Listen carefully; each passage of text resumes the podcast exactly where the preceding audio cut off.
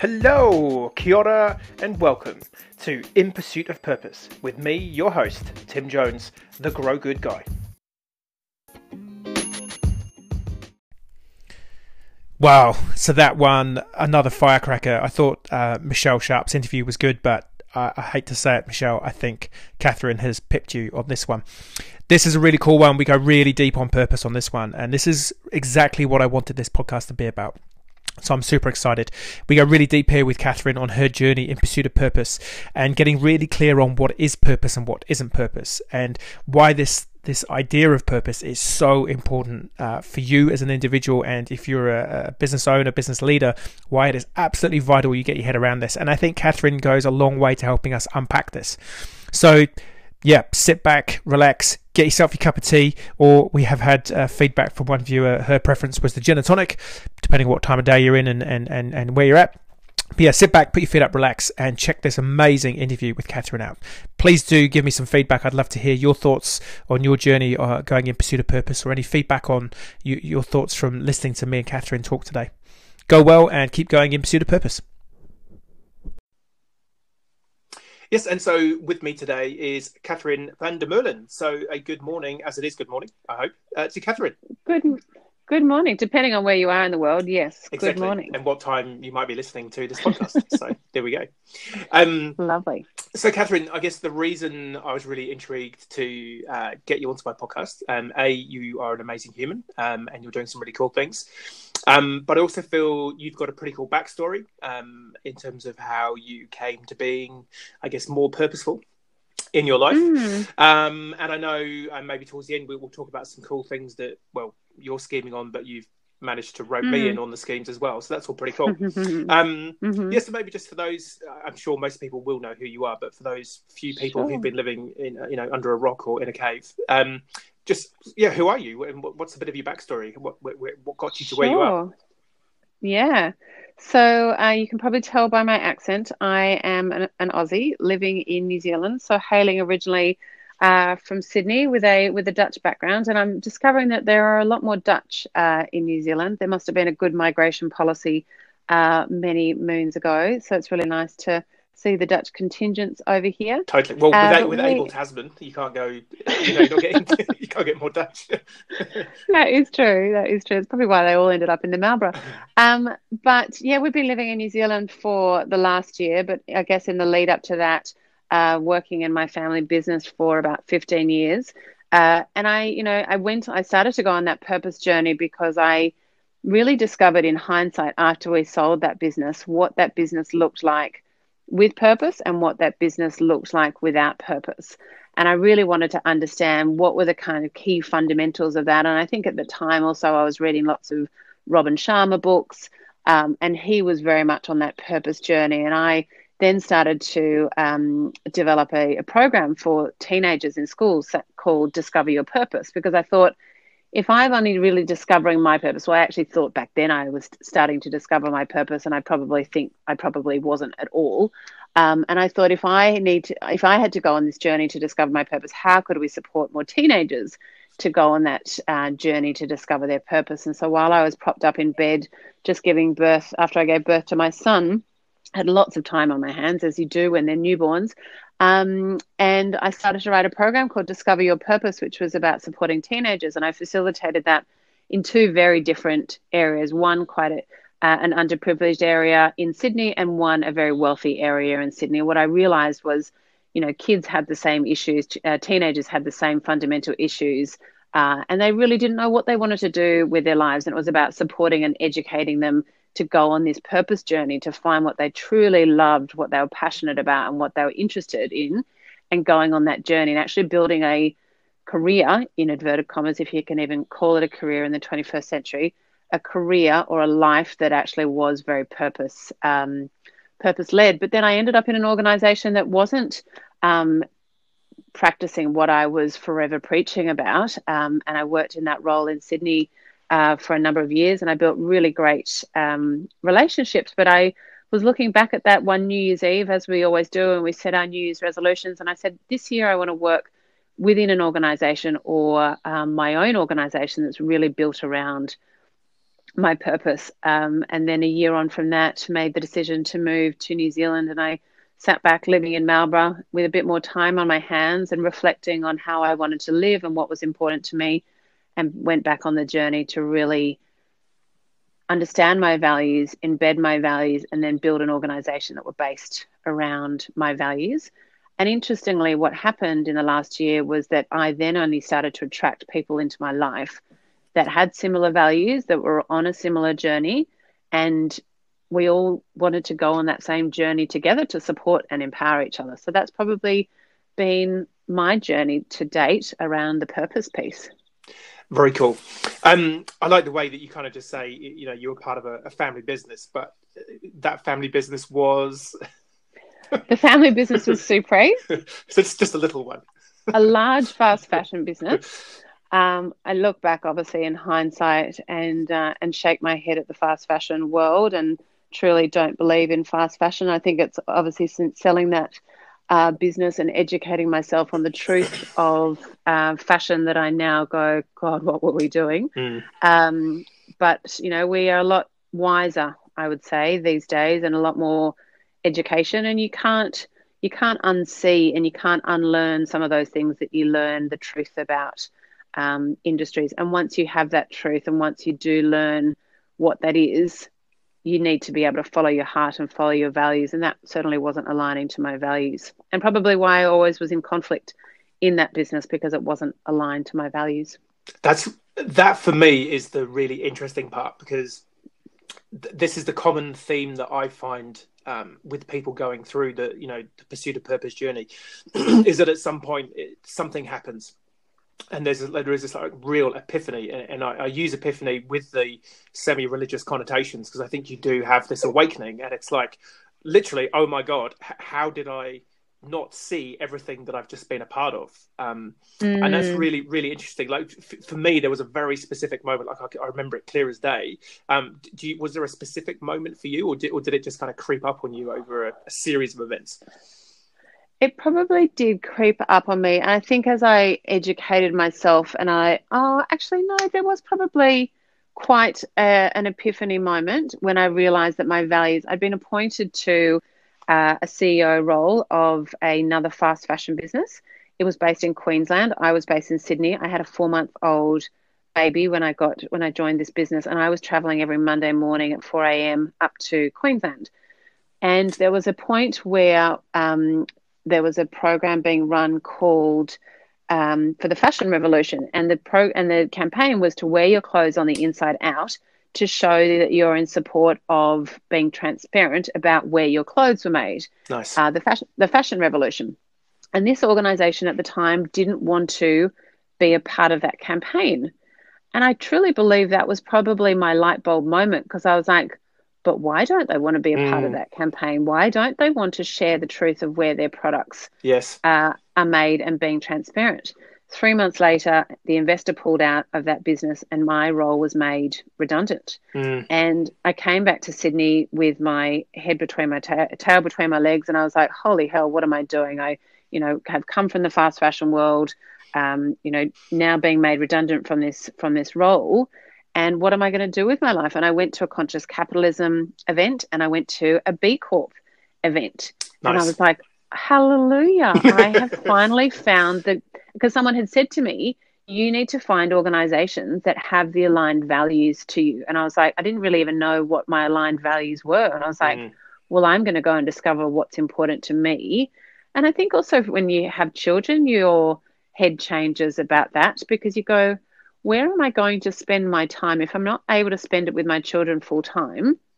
Not that I would want to spend all that time with my children, if I'm really being truthful. Um, if I'm taking that time away from spending that with my children, I want to make sure that I'm spending that time in the most valuable way, that I'm working for good people, around good people, with good people, for good people. Do you know what I mean? I don't 100%. want to wait. I don't. I don't want to waste my time working with schmucks anymore. Hundred percent. Um, and and that you know the birth of um, our daughter, um, I, mm. me and my wife, that that was a pivotal moment for me. It was, mm. and I think it's interesting. I think the male female experience of having a child is is different. Um, mm, clearly, definitely. Um, yep. And and my my take is, uh, from my experience, is that you know my wife she became very, um, you know that that mothering protection protection driven instinct like was there literally overnight. And it's like it's mm. about, it's about making sure you know th- this baby has everything that it needs around it in the house. But for me my focus went massively externally. And it was like oh my god like what what what am i doing? I'm working in an industry that is not values aligned that is actually causing some horrendous outputs um, mm. and, i'll put a link to my backstory in the medical world rather than chewing up time talking about that um, but for me it was like well, what what am i doing to contribute to the to a better world that my daughter's going to inherit one day and that was mm. that was like a mm. real moment for me um, yeah so it's interesting Interesting. So, because I had, had always thought, you know, I had always thought and fantasized about my children, you know, us carrying the family business through mm. and my children taking it over. And I was like, in the hindsight, I'm like, I'm actually really happy, although I've done a lot of grieving about it, that I've I've found a place of peace about it. That we sold mm. the business, and now it's somebody else's journey because yep. actually I, I don't want to pass that legacy onto my children because I'm not proud of that industry in any way, shape, or form because it doesn't do, you know, there's only small parts of it that are doing the right thing by the world. Um, and I don't want my children to be a part of that. So that was, you know, another great highlight moment of realization. Totally. In the grief. Uh, and it's, I mean, it's, uh, I love that you're saying grief because, because for me, I, you know, this this is the thing, this is the the journey, and it's this to, to to really get to purpose and i want to just dip into a couple of things you mentioned what one was where you said like you kind of thought you had purpose but it wasn't really purpose because i think mm-hmm. that's that's a real risk for a lot of people and i think there's a lot of um, right now you know in new zealand uh, 2020 you know it's it's going to be the year of purpose and i think there's a lot of people mm. selling snake oil purpose it's like any any new boom industry you know everyone wants to jump on the bandwagon um, but I guess before that, um, the, I guess the topic that you, you touched on there is this idea of sacrifice. It's like the, the me who I am is is fitting badly into the world that as I see it, and I have to create a new version of me. And to go and do that, you know, it's it's the phoenix. You have to burn off the feathers that you know aren't supporting you and not letting you fly. And I think yeah. that that's that for me is one of the crucial parts of the purpose journey. And if and if you haven't done that and you're not willing to do that, I think that's where you end up in this false purpose, like the phony purpose, where it's like, oh yeah, no, no, no, life's all good. I kind of have some values, and I think I'm doing okay. Um, yeah, yeah. So um, just maybe just explore that kind of you know so you, you kind sure. of had this idea of purpose popped up and and then you kind of thought you had your purpose but it wasn't what just tell me a bit more well, about I, that yeah, I think the purpose piece is an an ongoing um, an ongoing journey. I don't think you get to this place and you go, okay, I've got my purpose. I'm done. I'm exactly. Gonna that, I'm going to pack that away yeah. and I'm drop. just going to live, live on it every day. Um, but I think it kind of it un what's the word I'm looking for? It the flower opened when I connected and understood who I was. Yes. And who I truly was as a person. Yes. not by who my parents created me to be, not by who they wanted me to be, not by who my teachers wanted be, me to be, not by who my ex husband wanted me to be, but who I was. And my life truly changed when I connected to who I was. And I did a 21 day online meditation with Deepak Chopra and Oprah and that you know was 20 minutes every day of meditation but then probably 30 minutes every day of journaling. Yes. And the quest and the questions that they would ask about four or five different questions to unpack who you are. Love then it. to build and then to build that and and support you in that growth to becoming who you are uh, and then how do you then implement that into every stage of your life? And i think by knowing who the truth of who you are and then connecting to that i think it all lies within us we've just taken on other people's crap on our journey that's not actually ours. We've taken on our parents' stuff, we've taken on our, you know, partners' things. Are they actually, that's not our journey, that's their stuff. They've just passed it on to us thinking that we want it. But do we want it? Let's just shed and peel it off. And then you get back to that very raw state, and then you can go, Hallelujah, this is yep. who I am. Yeah. Love so it. I think that's probably the, um, was probably that changing time when I let go of everyone else's preconceived ideas or peel back those layers that weren't actually mine because they didn't serve me anymore. They weren't mine to begin with, they were somebody else's. I one billion percent agree with that, and and Mm. you, for that for me, you've you've hit on the crux of you know finding your purpose or connecting to your purpose. Like you said, hundred percent, it's it's there within you. It's Mm. just that all this other bullshit has been laid on top of you, Yeah. and these societal expectations, peer expectations, Yeah, and yeah. and that really is I'm I'm just in the middle of running a coaching group right now and, and you know this this was the hard part for everyone. It's like um and I guess this is where when you're getting into like the Jungian psychology of it like it's staring into the abyss. You need to stare into those those potentially dark parts of you that you don't connect with and and you got to try and work Yeah. out well is that actually me? And if that is actually me and I need to change that. Okay, that's one thing. Or is this version of me, like you say, being put in there by someone else? And what what I I mean, one horrific uh, stat that I, I like to pull out uh, every now and then is you look at the top five regrets of those close to death, and number one is I wish to live the life true to myself, not the life that others Mm. live for me.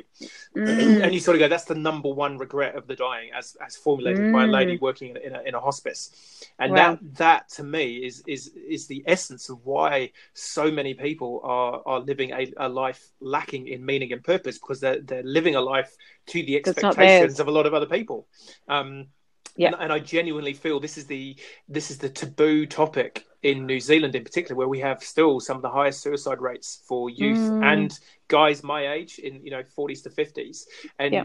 and I, I think yeah the mental health is a part of it but i think more fundamentally is people just have a severe lack of meaning and, and purpose in their life um, Yeah. and that's sort of part of my mission man that's really cool Are they, I And listen, think- there's a wonderful um, chapter in a book called The Untethered Soul. For Yes. the life of me, I can't remember michael singer who who wrote it. Thank you. Um, but the chapter really kind of goes through the who I am piece, and it goes well, who we are, and I would automatically in my past go, I'm a mother, I am a businesswoman, I am a daughter, I am a si- sister, I am an entrepreneur, I'm a social activist, I'm a change maker, I'm all these things, but they're Yes. not actually who I am. They're the Mm. roles yes that I'm playing in it's my like life. personas Yeah. And then you peel back one layer back and you go, okay, well, who am I? These are my values. I am X, Y, and Z. And, you know, and then it's actually, there's probably four different layers that you actually need to peel back and go, well, to get to that root to who you are. And while I was doing a yoga retreat last year, I probably got to layer three. I haven't Yes. been, and I probably need to reread the chapter to reconnect to go into that layer four. But I think that's when those nice awakening moments you get can get to because we're not just the roles we play, but we are actually the people at who we are at our core, and they're based on values. But are they actually our values, and are they actually our beliefs? That's where you've got to get past and go, what what is actually me?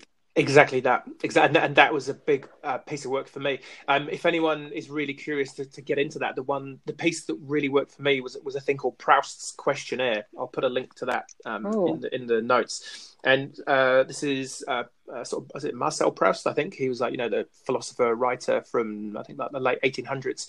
And a- around that time, obviously there was no Facebook and Instagram and Netflix. Um, so what people would do is they would write um, a questionnaire. They would, they would come up with a series of questions, and then they'd print them off and hand them out to their friends. Their friends would go away. They'd fill out the answers, and then they'd come back and discuss them. And what's really interesting about Proust's questionnaire is it's it's very uh, frequently used by fiction writers to create characters. So it's 35 questions that get to the absolute heart and soul of, of how do you want this person to think and feel. But if you do it in a self reflective manner, it actually gets you to think about, well, actually, who am I and what do I really think and feel?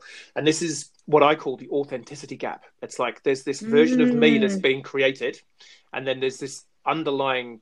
And, and this is where there's some. Uh, there's, I'm part of this group called the Global Purpose Leaders, and we, you know, some some people come at purpose from a spiritual lens, and some people come from, I guess, the rational lens or the, or the psychological lens hmm but in my my experience hanging out with this group and and, and the more I read about purpose, it it's like you, you seemingly the the, the the the more layers you you unpack, you're trying to get back to like the soul of you as a human, like who, Mm. what are you? And there's some really interesting you know theories and research around.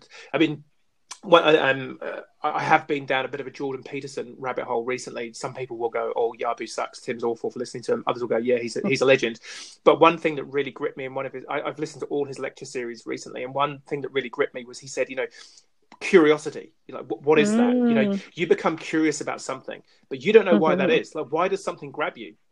And and we we don't know that. Like, we we can't uh, we don't know what that level of consciousness is and why something instinctively grabs you. And and his theory is like that's the basis of the soul. It's like you, you cannot get more innate than Wow. this thing is grabbing my attention and I don't know why.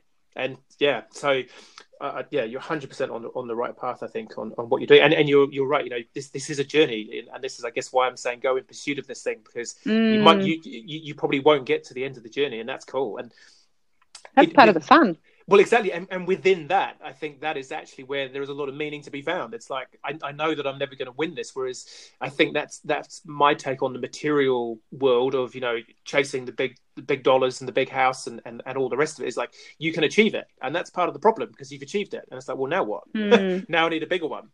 Yeah. yeah, really fascinating.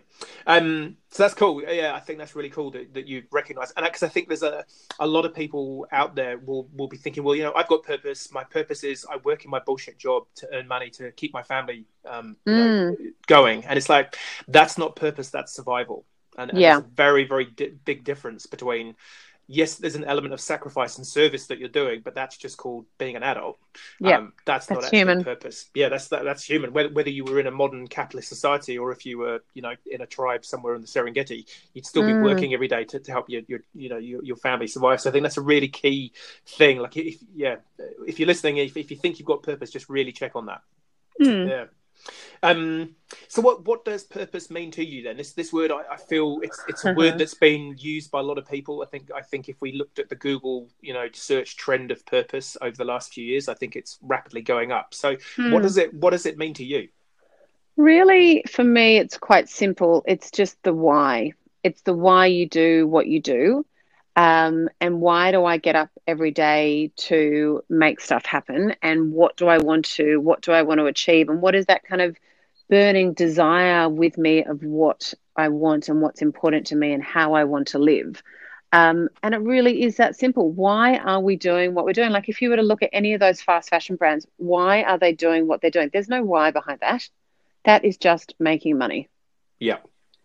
So, you know, but then you've got these authentic and transparent and wonderful organizations who are, you know, making change in the world and advocating for, you know, social injustices and environmental uh, impact. And, you know, there, there's a why behind that. And I think in the 21st century, we don't have an opportunity to not be building businesses without a true purpose. And a purpose is not to make money, that's an outcome. So, exactly. We need to make sure that every organization that is designed now and in the future, or any business that has been designed to date, really needs to take that helicopter view and go, what is our reason for being? Why are we here? And how are we actually going to make it a viable product or service that people actually want, people actually need, that the world needs? The world doesn't need more plastic crap. The world doesn't need more products. Do you know what I mean? So we can Ah, re- 100%. we Yeah. can get back to really simplify simple journey. Let's do things that people want and need, or build services that are a vehicle to change. You know, you see a lot more when I was speaking to Westfield Scentre Group when they were opening their Newmarket um, uh, shopping centre, um, where they were talking about how many more service oriented businesses that there are, you know, Mm. and there's a trend around that as well. When I went back to Australia a couple of times last year and where my gym is, the street where my gym is, they were all used to be physical retail stores selling stuff. Yeah. But now they're all service oriented businesses. They're travel companies, they're eyebrow bars, they're, you know, all the things we need eyebrow bars, a whole bar for eyebrows. what about the eyelashes? They feel so left out. Those eyelashes, those extensions, and all of that kind of stuff. Um, so they've all become more service oriented businesses, and I do believe that is the future because people don't need more stuff, you know. So I Mm. really think, you know, it is as simple as why, and if we continually question ourselves, why do I do this? Why am I this way? Why, why, why, why, why? We Mm. really get to that uh, truth, and then being able to build that purpose. Love it. Yeah, I think uh, 100% agree. You know, it's it's um, the, I guess the definition I run with is is part of purpose is you know your reason for being, so it's that why. Mm. Um, but the other Yep. part of it is what's your contribution, and um, Yep. obviously being um, a white middle class guy going to a posh school in, in the UK, I'm a big fan of Jurassic Five, um, old school hip hop, and you know they, Mm. they have a great song called Contribution, and it's quite simply you know what you, you're either part of the problem or part of the solution. What's your contribution to life? And it's like it's Yeah. it's so simple, and um, I mean because we met up. Uh, in Christchurch a couple of weeks ago, um, and we'll get on to why we met up uh, uh, a little bit later on. But we had we had a really interesting discussion around um, a big brand called Coca Cola, and you know we, we were just sort of saying, you know, if if you start looking at some businesses like that, and you sort of go, well, actually, what is your contribution? Because you're extracting water from the Mhm. planet, you're bottling it, you're putting it in plastic, and I, and I did see recently that I think it was at least Coke New Zealand said they're they're not stopping using plastic bottles um, because they, you know, they, they don't want to. Um, And then they're shipping this product all around the world, and the product is basically sugar in a can that makes you fat Mm. and gives you diabetes. And Mhm. what's what was really interesting is after we had that conversation, are are you um, a follower of Mind Valley? Yeah, of course. Yeah, yeah. So uh, Vishen Lakhiani, their uh, Mm. CEO, he, he actually made a video last week, and I'm like, damn it, he beat me to it. Um, but I think equally, I didn't. I, I felt like I didn't have the balls to actually go and make that video. But now he's done it. I'm going to make my own one. Um, Yeah, good. And, and he's basically calling them out on the same thing. And I think, okay, this is really interesting because people are generally waking up and kind of going, well, yeah, hang on a minute. Actually, when I strip away your advertising and marketing, and, and you trying to tell me that this is happiness in a can, which is genius marketing. Um, actually this thing's not good for me and it's not good for my friends and family it's not good for the planet so i think there's a really interesting um, transition where we're going into where there will be some businesses who lose their mandate to exist and i think that's Mm. that's going to be there's going to be blood on the floor you know there's going to be un- unless people uh, you know ceos and business leaders and business owners realize this and it's like okay well how do we how do we take what we've got? We've got resources. How can we use those to contribute? Um, what's your thoughts on that? And I think the losing the mandate to exist is a natural culling of business, really. And as we go through different cycles and as we become more educated as consumers and as we demand more information. And as you know we're, we're asking these organizations to show up more it's going to be a natural process for these organizations just to fall by the wayside. Mm. to not exist to not exist in the future. How the hell excuse my language mcdonald's for example still exists. How does kfc still exist? You know you think of these huge conglomerates of brands that what is their true reason for being? Are they delivering healthy nutritious food to adults and children? You know there's there's so many organizations like that that you know that um, you know will naturally no longer exist in the future as we become more educated but we need to continue that education because there's a huge market that's not not educated and they still see that McDonald's has white bread and lettuce and meat and tomatoes in their hamburger so they're healthy Indeed. And, yeah. Um, well, I guess, and and there goes any hope of sponsorship from McDonald's, Coke, KFC for my podcast. But hey, probably not. Exactly Oh, listen, I think so I would have good. to, I might have to ditch you. Yeah, I might have to ditch our conversation if you do. That would be reasonable and, and, and expected. Um, yeah, and, and it's interesting. I think you, you, you, know, we sort of touched on that transparency point. I remember um, it was maybe three years ago now. Um, there was a lady actually in Christchurch, and she wrote a letter to farmers, the um, uh, Mm. clothes retailer, and, and well, Yep. department store, for want of a better word. Um, and she was like, "Hey, you know, I buy my kids' clothes from your store. Um, I'm just really concerned as- to where you're getting your clothing from. Could you please let me Mm. know?" And their reply was, um, you know, dear madam, thank you so much for your letter. However, that information is classified. And you sort of go, hang on, like you're not making, you know, nuclear weapons here. You're Mm. you're importing and selling clothes. And if, if you're Mm. not willing to tell me how, where, when, and why, you know, that's all happening, then I'm going to presume the worst. Yes, um, of course. So, and I, I mean, I've also I did some work for a great uh, wee Kiwi company called well, they used to be called Conscious Consumers. They're now called Kogo. I'll put it. Another, God, so many links I'm going to have to put into the the notes here. Um, and we had some great conversations with some big retailers in New Zealand. excuse me, a few years ago, and quite a few of them were doing some good. um, but they didn't want to put themselves out there for fear of being exposed for not doing as much good as they could do. And I find that a really mm-hmm. interesting thing that um, whether it's a Kiwi thing, um, you know, we we're a relatively humble bunch and we don't like to sort mm-hmm. of talk about the good that we are doing. But I find that quite interesting, and, and I think it'll be interesting to see this year whether more companies do start talking about the good that they're doing and and, and saying, look, yeah, we know we're not perfect, and I think this is the thing, you know, none of mm. us are mm. perfect, but hey, I'm I'm every day I'm waking up and trying to do the best I can and make a more positive contribution than I did the day before. Please support me. Um, yeah. yeah, I think that's going to be an interesting trend to watch this year. And as long as they're on the journey, you know, I always say, you know, organizations come to me and they say, but it's too hard to go on this journey completely. And I say, well, just do 1% this year, do 1% next year. And if in the next 10 years you've done 10% and you've made valid change in your organization towards that journey, that's a really good start. It's better than better than zero. Exactly. Uh, and you know, if you're looking at, say, for example, the B Corp certification, and I think that's a, a really wonderful place to start. And even if you don't want to become a B Corp certified company if that's not important to you. And it's, you know, for a lot of organizations that I've spoken to, it's not. I can't understand it as much as I preach it. Um, why, why, why you wouldn't want to go? Why you wouldn't want to go on the B Corp journey? Um, but I think it's a really good um, measure of you know all those different areas of focus uh, to really start to look at and go. Well, I only got for this section. I only got ten uh, out of 20. So what are the, what is that gap between yep. 10 and 20 that I can then go and work on to make my organization better? How can I look at how you know my workers are um, what my workers wages are? How can I look at our uh, water usage and our environmental impact of toxicity and all the different layers that are obviously ask you those series of questions? I think it's a really good place for organizations to start to look at the depths of their organization through the lens of um, through the lens of B Corp. Exactly that, and and I think you're right. You know, if you if you don't start doing this today, you know, it's going to be another day. If not, then it becomes another year before you do start it, and then you're going to be even further behind the trends that, that's happening here. Um, and then um, you'll just be another one of those organizations yeah. that finds themselves going under. It's going to be a dinosaur.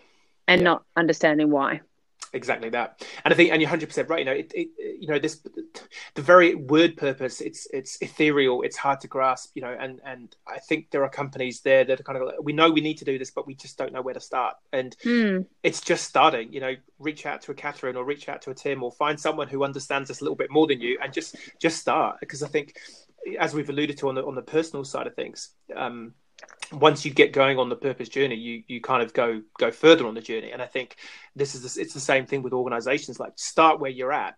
Um, yeah. Just start educating and upskilling yourself, and start even yeah. start to understand what purpose is and, and, what it could mean to your business. And as you go on that journey, you, you'll then you know you, you you'll be moved then in the right direction, and and the path will unfold. Um, yeah, yeah. And that's exactly, you know, when I was made redundant from that role and I came back and I went to the B Corp, event and I went to the conscious capitalism event and I started to connect with more people and I really just wanted to have conversations with those people and I went to 10, 20, 30 B Corps in Australia to learn more about them, what was important to them, what their purpose was, what their drivers were, what their challenges were, and really starting to unpack those. And then, you know, I did a university degree a couple of years ago, and all the um, businesses that I put forward as my um, case studies were all B Corp certified companies. So that gave me the really the depths and the knowledge to explore B Corp through their worlds and to be able to interview those CEOs and to be able to interview people in those organizations to get to that truth. And I really, you know, I made that my mission because that was important to me and I wanted to learn from those kinds of people. I didn't want to go and learn from brands like Victoria's Secret or uh, Abercrombie and Fitch because they weren't doing the right thing mm. in the world. So why the hell would I want to study them? I wanted to study organizations that I wanted to see in our future. Nice yeah. Super cool. Um so what why do you think why why do we need purpose? Like why is it why do individuals and organizations need this stuff? Why do we need purpose? That is a very good question. It is quite a hard thing to articulate. I feel uh, much happier living and breathing my purpose every day, living and breathing based on my values, making conscious decisions based on my values, not working with certain organizations because of those things and making harder decisions based on that. So I think the reason why we do need purpose is to be happier as humans. And I always thought if I could walk into an organization every single day and every single person in that organization was happy, imagine what our world would look like if every person in our world was happy and we unpacked their stuff and they were all living their purpose and they were all working with organizations that were um, you know living their purpose and i just think that we would create a world of happier humans because they were doing things that they loved. Imagine an entire organization doing what they loved. Imagine how productive they would mm. be if they were doing what they loved. So I think, you know, for an organization, if you want to create happy, productive, healthy work environments that, you know, get more shit done basically, then purpose is a key journey to that. And human purpose and self actualization is a key to that as well. Because if you don't support people to find their self actualization, they're not going to help your organization to find their that self actualization. Love it, and I think you're, you're 100% right. Again, you know, we we can barely comprehend how amazing a world of fully, you know, aligned, um, integrated humans all acting out from a place mm-hmm. of you know love and connection and service mm. and contribution like we we we've never I, I don't feel i don't know maybe in prehistory maybe we did have a time like that and we and we don't know about it but certainly you look throughout you know recorded history there doesn't really seem to be a time um, where we can clearly identify where this has been the case um, and I think I would that, definitely agree. Yeah, that's my kind of call call to humanity is you know you, you got to go and do this stuff, but it, as as we both know, it's hard. Um, yeah, you know because because you've got to basically unpack the mm. more than likely the world that you hold to be true currently yep. is not true. Um, Correct. And we don't like doing that kind of stuff. We quite like um, you know going and doing something else instead, like maybe self medicating or watching mm. Netflix or whatever. Mm. And I think what you said before about looking at it from a place of love is a key part to that. And I always use the quote by John Mackey when John Mackey and um, from Whole Foods in the US, Whole Foods Market in the US, was sitting under the willow tree with Oprah on Soul Food Sundays. And she said, What's love got to do with um, business, John? And he's like, love has absolutely everything to do with business. And if you were to go to any CEO in the world and go, well, if you just bring some love into your business, they'd go, this woman is on drugs. Yeah, yeah. but I truly believe if we could build more love and more happiness into our businesses, that people would be happier, more content, more productive. You know, so that love piece is such a crucial part of mm. connecting mm. people and building great relationships. Why can't we build love into organizations and love with purpose? Exactly. Because I think, you know, the the other path doesn't end well. You know, the the constant uh, competing against others for you know pointless outcomes. Um, uh, you know, yeah, pe- people doing relatively pointless. You know, the rise of the whole phenomena of bullshit jobs, where you know pe- mm. people are just I mean, there's, there's, a really horrific stat from the UK. It was a, a British government poll about three years ago. I think um, 40% of those surveyed felt that their job provided them with no meaning, and they actually mm-hmm. felt the world would be better if their job didn't exist. And wow. then we and then we wonder why we have you know a, a mental health crisis and a suicide crisis. It's like mm. to me, it's seemingly obvious. Um, maybe that's maybe that's a T-shirt we should get made up. You know, less spreadsheets, more love. Every, Definitely. spreadsheet today and go and hug a hug a colleague. But you're hug right. It's, it's, it is interesting that uh, it's um, you know the, the, idea of loving people at work.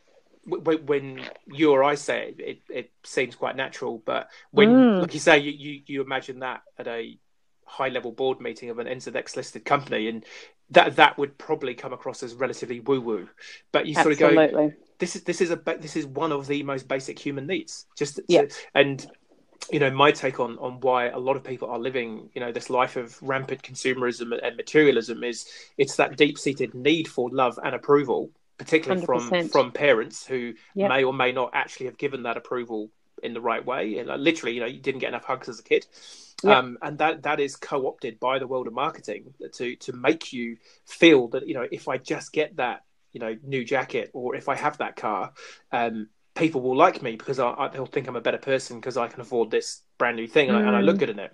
Um, and I, and I genuinely feel that that, that love and acceptance and, and connection, human connection, is, is the antidote to that. It's like I'd, I'd love to get to a point where I have enough money in my business to start buying up advertising space, and instead of having the you know buy this shit, your life will be better, it would just have like finish work early today and go for a walk in the forest with no with yeah. no with no advertising on it. Although I've given the game away now. If I do that, you'll now know that it was me.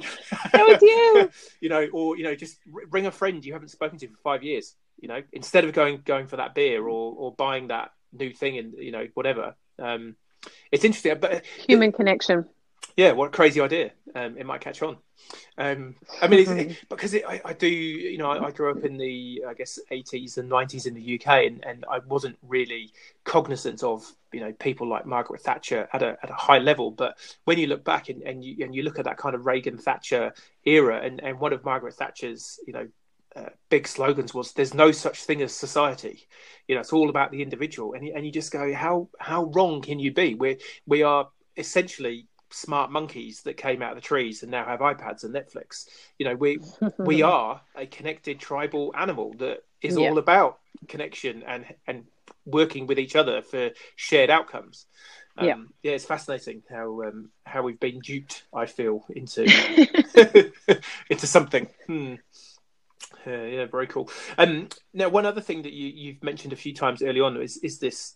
Well, a couple, uh, two or three things really, but all all kind of interlinked. I feel was time reflection and in particular journaling, mm, and that's mm. something I I I'm big on getting uh, coaching clients to do. Is like just start putting your thoughts down on paper and get getting all this stuff out. Um, was there anything specific within that that you felt was particularly useful to you, or any tips or tricks that you can lay down for people who mm. are thinking about embarking on that kind of pursuit?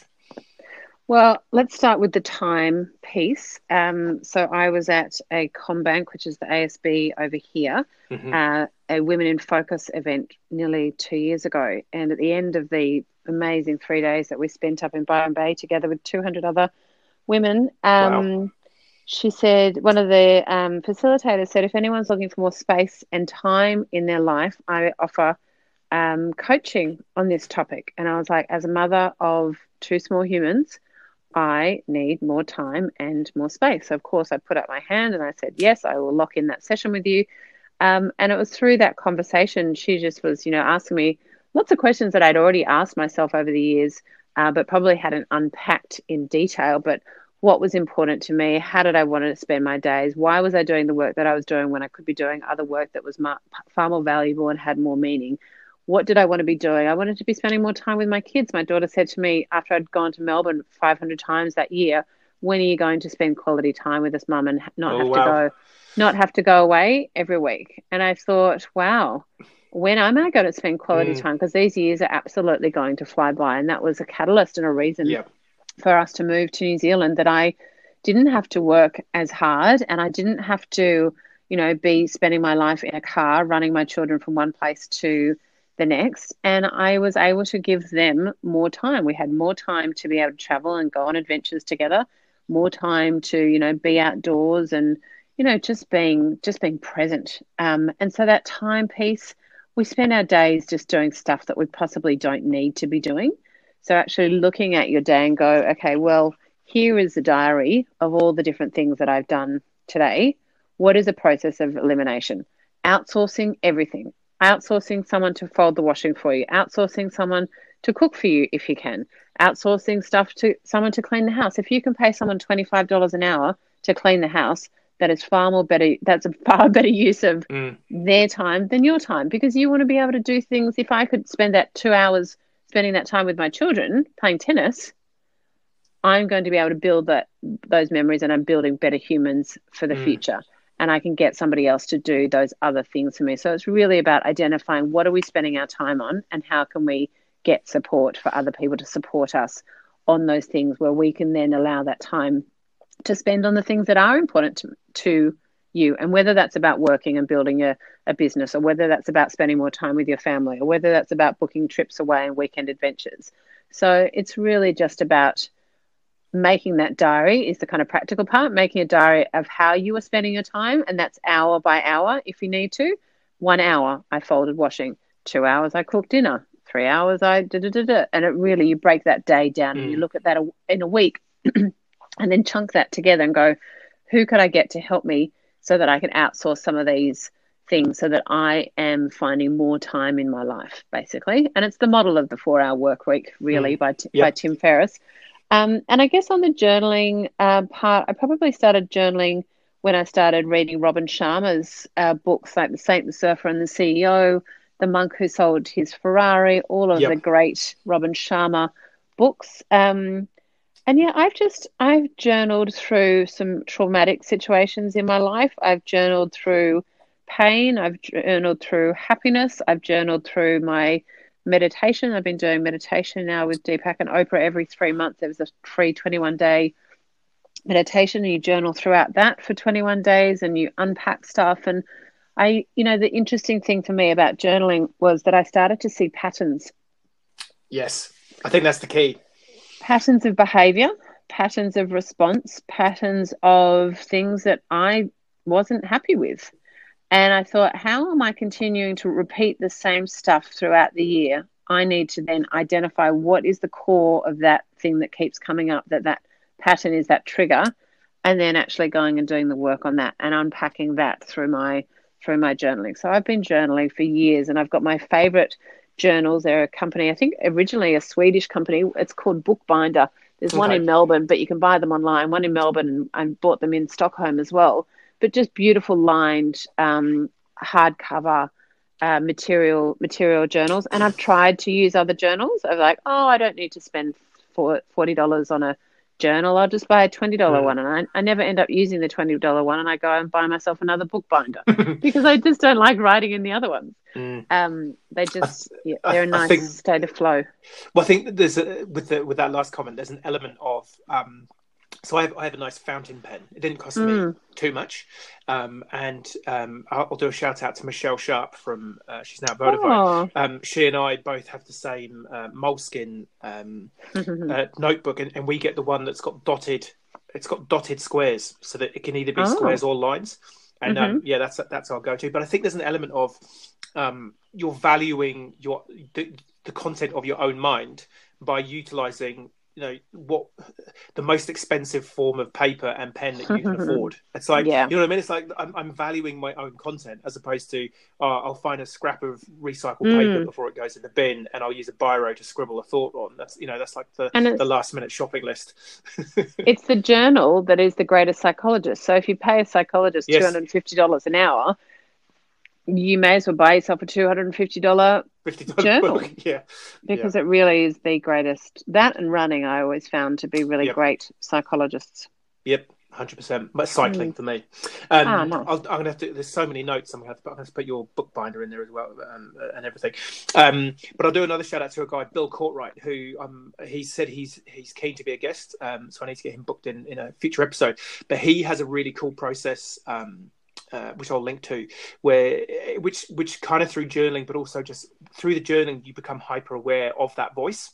Um, and it's all about calming that ego, calming that trigger, calming that behavior that is instinctive that you know pops up um, for some reason, and trying to work out okay, well, why is that? And is that is that a learned behavior? And I, I for Mm. me, I had a lot of triggers that were very much learned behaviors from um, either or both of my parents, and you Mhm. kind of just you just learn to react in a certain way to a certain you know uh, uh, trigger, um, Mm. or is it that it's you know is it something more innate, more instinctive that is a part of my personality?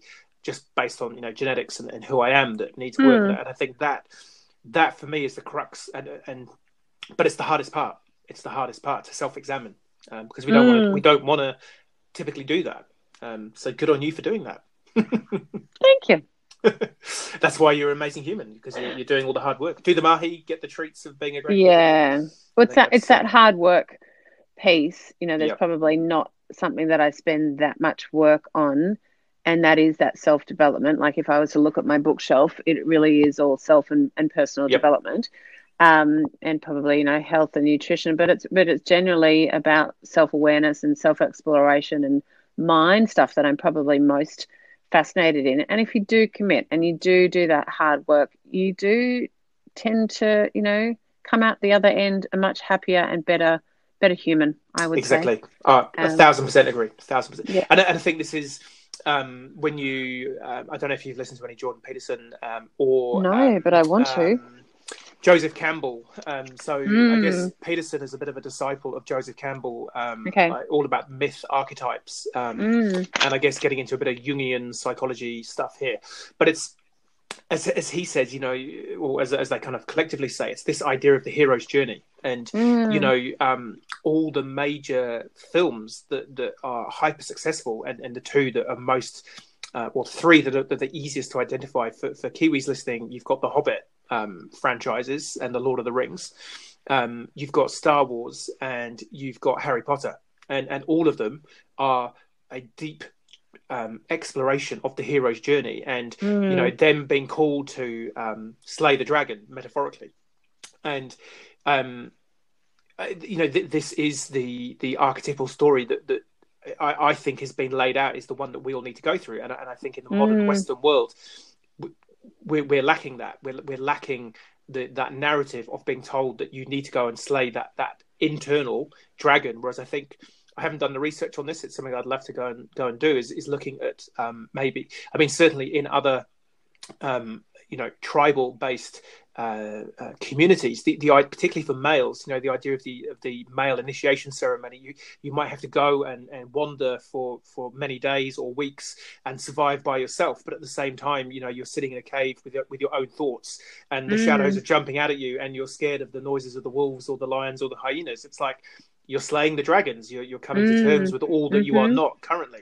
Um, Wow. And and I kind of feel this this is this is where the purpose can fill that void in, in the modern in this modern world. That's certainly my theory and my hope, and, and Mm. I see that, and, and I, I feel that's your story. That's that's what you've done. Yeah, very interesting. And I guess what, you know, in the Entrepreneur Women with Purpose piece that I've launched, the hero's journey is such a crucial and fundamental part of the foundation of that project because I really wanted to highlight and share more women's stories in a Yep. more meaningful way. So all Yep. of our speakers for the series of events, um, they are all telling their story through the lens of the hero's journey. So what was what was their call to adventure? What Mm. were some of the trials and tribulations that they faced? Have they looked back and gone, "What the hell am I doing?" For example, Yeah. uh, what have some of the learnings and experiences been? What is their, you know, what is their future plan? Uh, and what is their call call for action? What is that? What are the changes that they're wanting to see in the world? And I'm surprised actually, you know, probably not so much with the speakers because they're all quite very quite on that journey. Uh, I've been surprised when I say to people, "Have you heard of the hero's journey?" hero's journey?" Is I'm surprised of how many people don't.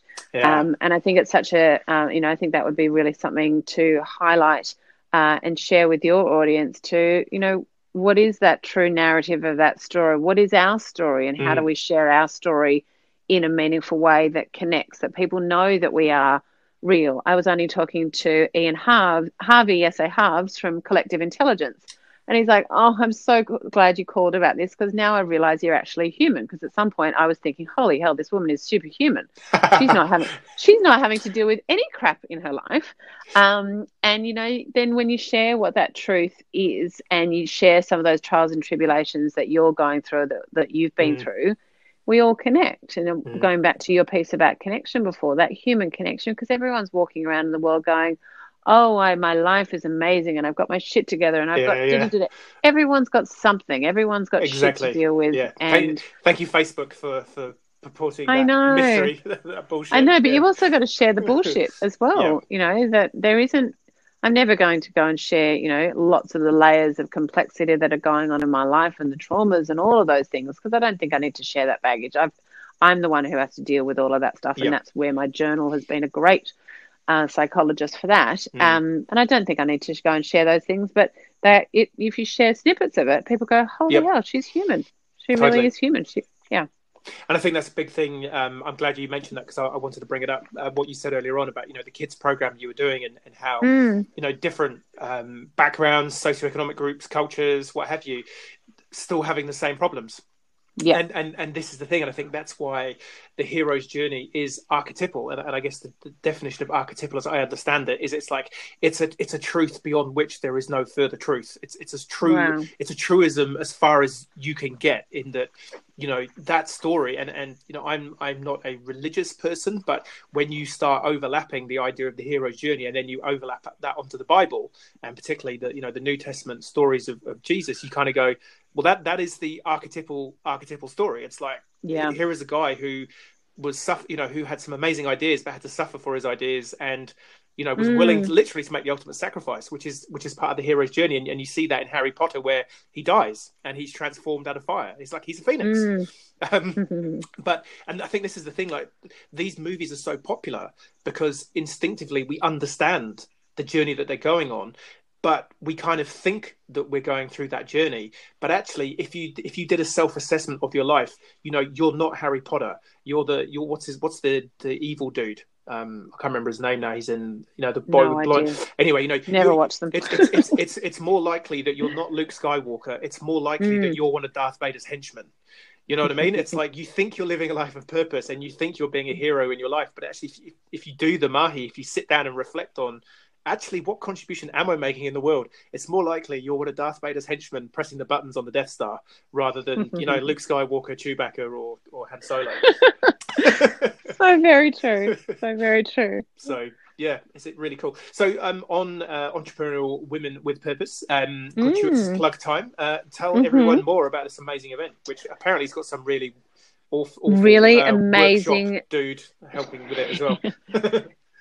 So I guess I'll take you back to where it started, um, and it was you know really me reaching out to as I did with you when I reached out to you. I think you were one of the first people that I connected with in New Zealand because I thought, where am I going to find like-minded people? And I went straight to the B Corp website, found out all the contact details for everyone who was a B Corp certified company, and I rang them to have a conversation. And then, of course, those conversations led me to other people to have conversations. And I would say that I spent most of my year of 2019 in a conversation with not much of an intention, but just to build relationships and have those human um, human connections. And while I was having all of those conversations, I was realizing there was a common thread. Really great, successful, and profitable businesses, um, but they were all doing something for the greater good of the world, and whether that be social impact, social awareness, uh, solving different social issues and/or environmental issues. But some, every each of those organisations was doing something for the greater good uh, of the world. And then, but I was also realizing, and I think this is an Aussie versus New Zealand thing, is that Australians seem to shout from the rooftop about what they're doing, whereas New Zealanders really? a lot. Really, really? I know it's, it's, it's interesting.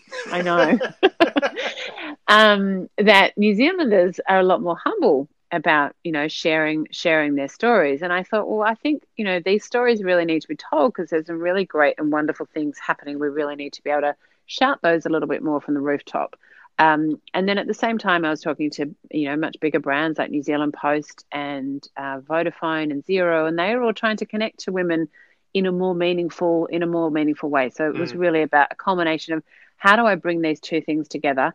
How do we share interesting women's stories? How do we support them in amplifying their stories to create growth in their organizations, but growth with purpose? Um, you know, as we spoke about at the beginning uh, today, is really what's the point of creating a mega business and a huge enterprise if we're not doing something that actually solves the world's problems or you know is attributing to you know higher um, high, higher impact? Um, so it was really bringing those two things together. Uh, and so we launched a series of events uh, which are happening happening this March across New Zealand in Auckland, Christchurch, and Wellington, and really bringing together like-minded people. We've got five speakers in each location. Uh, we've got a wonderful purpose workshop that Tim and I uh, will be doing together. And then we're also hosting a speed dating session. I think the speed dating session probably for me is the most fun part of the day. And we've left it to uh, just before lunch to host the speed dating session.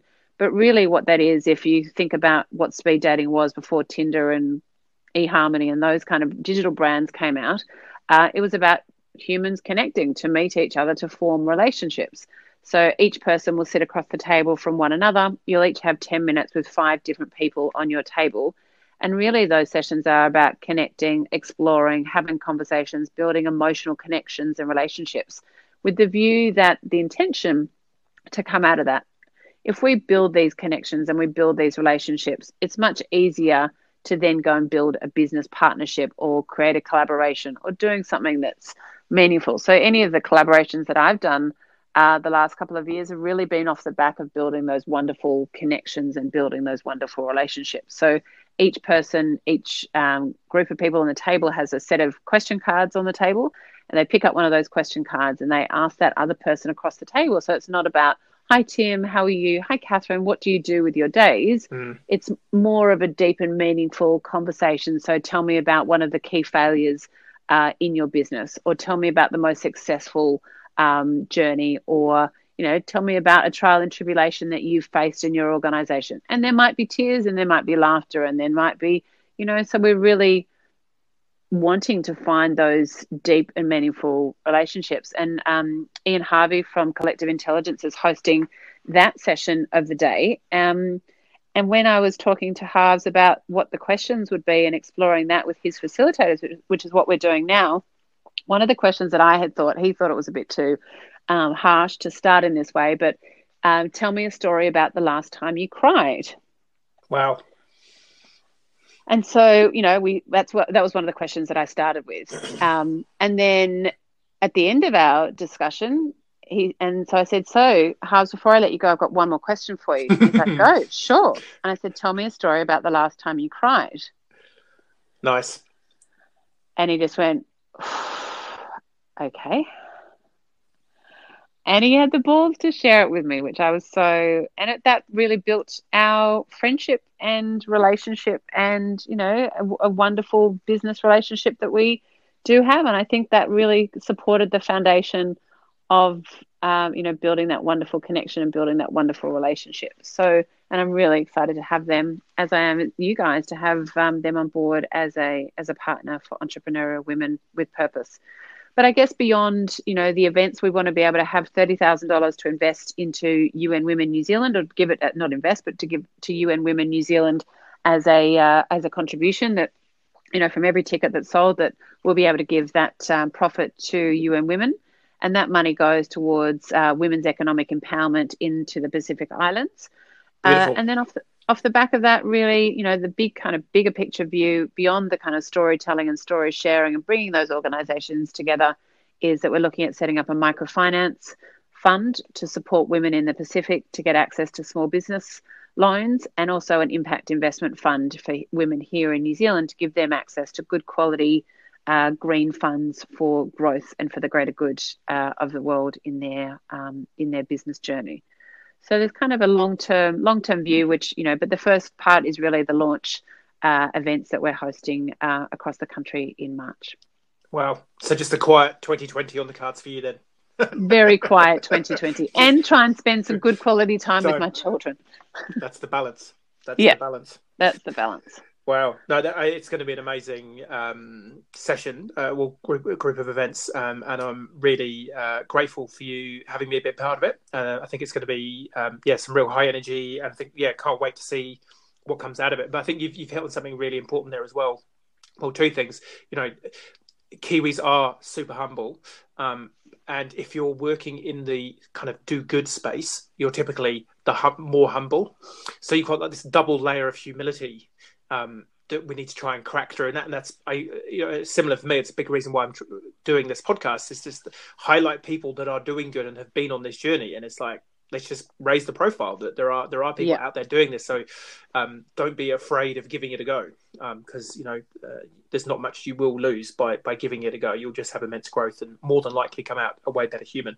Um, way better human. But also um, the whole idea of collaboration, and I think um, historically the the CSR world or sustainability world, I think that's just been rife with competition, and it's and, and I see this. I'm, I'm, doing some consulting work uh, with a charity group at the minute, and you know that the not for profit sector is more competitive than the for profit sector. You know, because everyone's scrambling mm. for funding and, and money.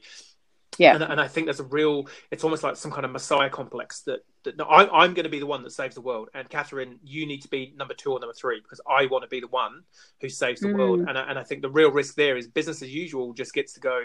Well, you lot haven't got your story straight. You're not you're not organised, so we'll just keep doing what we're doing until you kind of get your shit together over there. And so having these kind of events where you know we're, we're, we're collaborating and you're asking other people to collaborate, I think that is the key, and, and it's one of the bedrocks really of you know the B Corporation movement is you know how do, how do you work with your industry peers to create positive change rather than competing against each other to sell more shit that people don't need.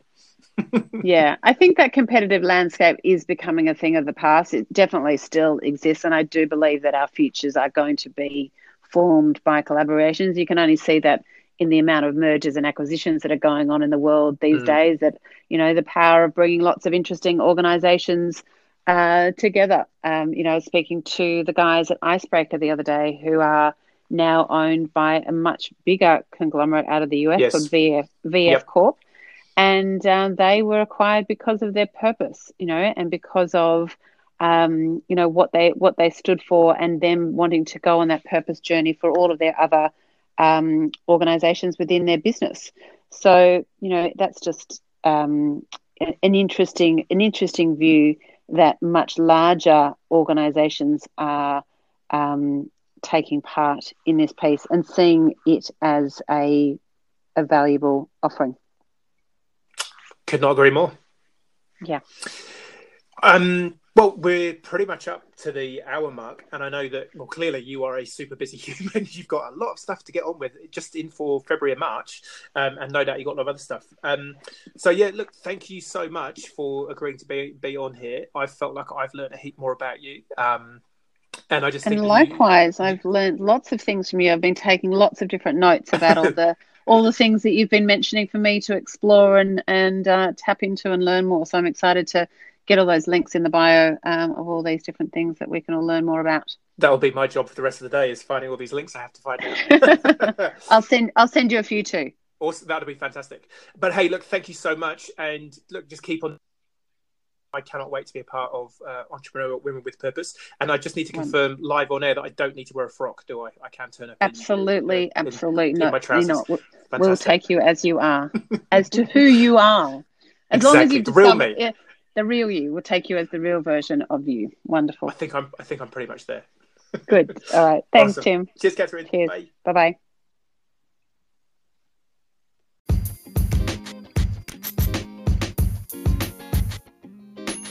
And that's a wrap. Hey, thank you so much for listening in to my podcast. As I say, I'd love to know where you are on your journey in pursuit of purpose. And if you've got any questions that you'd like me to try and answer for you, or people you'd like me to interview on this podcast, please do let me know through a message or a comment. Also, do connect with me on other social media platforms. You'll find me on Facebook, LinkedIn, and on YouTube. For more information about me and what I offer through my business Grow Good, you can also go find me at www.growgood.co. That's growgood.co. If you want to get in contact with me, my email is really easy tim at growgood.co. I'd love to hear from you. Until next time, go well and keep on pursuing your purpose.